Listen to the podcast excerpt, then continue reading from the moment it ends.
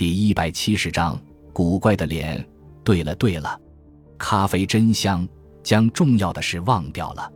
牛尾说着，朝同来的青柳扫了一眼。自称青柳的年轻刑警将一张照片递到公一的面前。先生认识这位少女吗？四人的目光一齐射在公一的脸上。嘿，冷不防问起这件事，一下子想不起来了，觉得像在哪里见到过。她叫狄原惠美，是东京都内私立女子高中学校的学生，也是先生开办的升学预备学校的学生，是吗？在我的预备学校里，包括毕业生在内有几千名学生，所以具体到某个学生我也记不住。对先生来说，狄元惠美君应该是一个很具体的学生。牛尾的目光变得犀利起来。你下去。宫仪命令妻子，确认他离开了客厅之后，他又将脸转向刑警，重新问道：“你这话是什么意思？”狄元惠美军于九月十日在新宿的情侣旅馆二四幺二室被害，当时与狄元君最后在一起的人，先生就是你。你冷不防的在说什么呀？宫仪愕然。经证实，狄元惠美君生前在当应召少女，派他到先生那里去的皮条客将嫖客打去的电话全部做了录音。九月九日夜里。从新宿情侣旅馆二四幺二室传来先生点名要霍元军的声音，皮条客也将此录音下来了。胡说，荒唐！我们对电话的声音进行了声纹分析，经鉴定是先生的声音。狄元军在与先生见面的那天夜里，在同一家旅馆的房间里被杀害。作为被害人生前遇见的最后证人，我们向先生了解情况。牛尾咄咄逼人的揶揄道：“即使我是最后见到他的人，为什么就认定是我杀了他？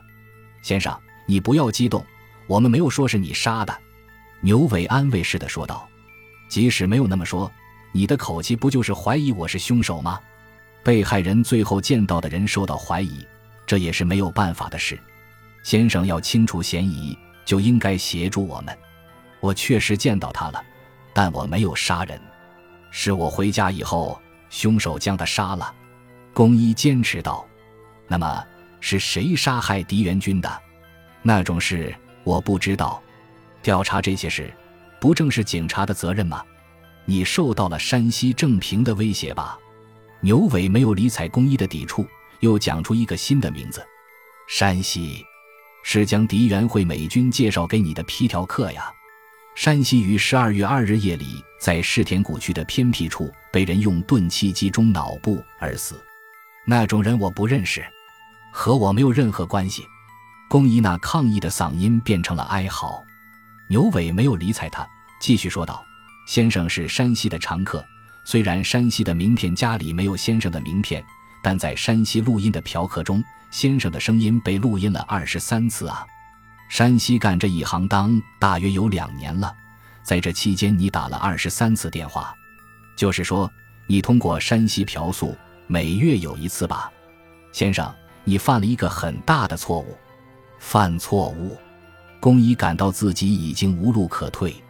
先生常常在家里打电话给山西要求吧，你听听这个。牛尾用手势向洞居示意了一下，动局播放事先准备好的录音带。录音带不容置疑地播放出带有工艺特征的嗓音，先生的声音经声纹鉴定已经证实。请注意背后的声音，声音很轻，但传来离先生家最近的那个车站的站名广播。这时，正巧工艺家附近那个地铁车站的站名广播随着风飘来。山西在狄元军被杀时，察觉出凶手就是最后找他的先生你。而且借着这个录音带里录下的站名广播，找到了先生的住处，并对先生进行了恐吓。胡说，捏造，全都是猜测。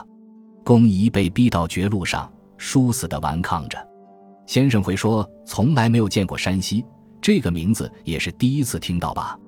但是先生见过山西，这已经是十年前的事了，所以先生也许已经忘了。在山西的遗物中有这样一份简报，牛尾再次使了个眼色，成成数的岛田拿出一张已经变色的旧报纸剪辑。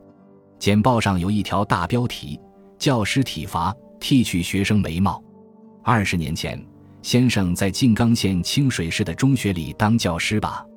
那时山西就在先生负责的班级里，是一个喜欢恶作剧的学生。先生为了惩罚他，剃了他的眉毛，因此不得不辞去教职。最后那起事件还被报纸做了报道。以后，先生开始自办升学预备学校。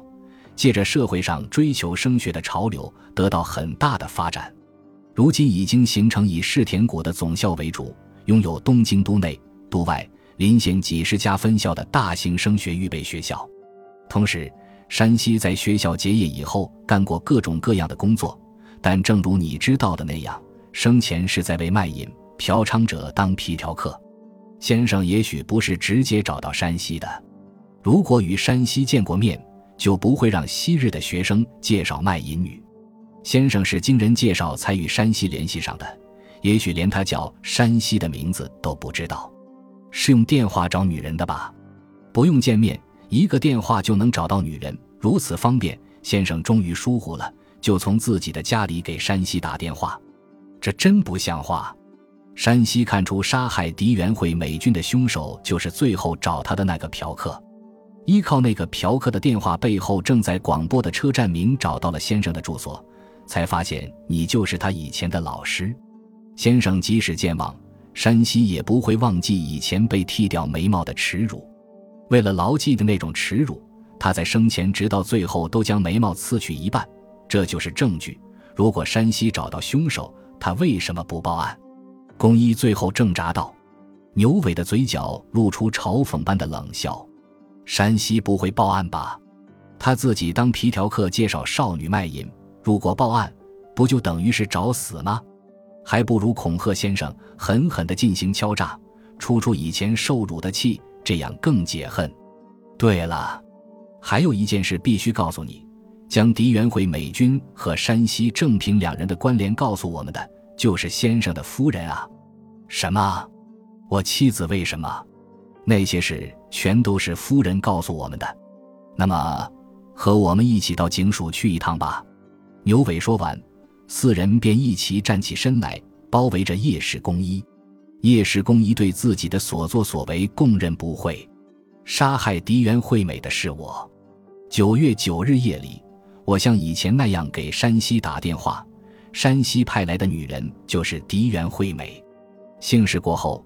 我要支付事先讲定的钱，不料他露出冷笑，说他是我的升学预备学校的学生。我惊讶的站不起身来。我要求山西一定要送二十岁以上的女性来，想不到会来一个十七岁的少女。狄元惠美化妆的很浓，我还以为有二十多岁。我将讲定的钱付给惠美，惠美推了回来，向我索要一百万元。她威胁我说。有名的预备学校会长将十七岁的少女喊到旅馆里，如果被人知道的话会怎么样？如果不付那些钱，他就告我强奸。年龄虽然只有十七岁，但他的凶狠与刁蛮，恐怕比成熟的女人更厉害。即使我照他说的付了钱，暂时堵住了他的嘴，但将十七岁的少女召到旅馆里的事，迟早会败露。我历经千辛万苦，好不容易建起的学校的名声和信誉就会毁于一旦。受到他的威胁，我失去了理智。等到我清醒时，他已经死了。山西使用化名，我从来没有和他见过面。他让狄元惠美来我这里，这是第一次。我也是第一次租用那家旅馆。我自己叮嘱着自己，没有任何东西能够证明我和他的联系。我逃出了旅馆。以后几天，我心灰意懒，无地自容。不久，警察没有找上门来，山西却找到了我。山西的恐吓极其苛刻，开始时要我支付一千万元，逼我让他当预备学校的常务理事。要钱财可以商量，但当常务理事无从谈起。即使答应他的要求，给他钱，暂时让他保持沉默，显而易见，他的要求会逐步升级。十二月二日深夜。我装作答应他的要求，约山西出来交钱时，趁他不备，用修汽车的工具猛击他的后脑部，将他打死了。应该将尸体运到远处扔弃的，但我已经没有那样的力气。在刑警先生告诉我之前，我一直没有注意到山西以前是我的学生。关于此事，山西也没有提起过。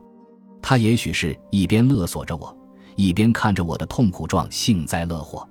我做梦也没有想到，妻子会将山西与狄元惠美的邂逅报告警察。这也许就是报应吧。根据叶宝公一的自供，事件圆满的解决了。这起连续杀人事件的凶手竟然会是预备学校名校的会长，社会舆论为之哗然。预备学校的经营者不知道自己学校的学生是应召女郎，而将他召到旅馆里嫖宿。幸事过后，受到学生的恐吓，便将他杀害了。这件事对凶手和被害人双方亲友以及整个社会来说都是骇人听闻的。况且，受到老师的侮辱性体罚恨人骨髓而成长起来的学生，遇到昔日的老师便进行报复性威胁。老师为了逃避恐吓并保住好不容易奋斗来的虚名和财富，杀害了昔日的学生。这样的人际关系，全然都是一派世纪末的景象。感谢您的收听。喜欢别忘了订阅加关注，主页有更多精彩内容。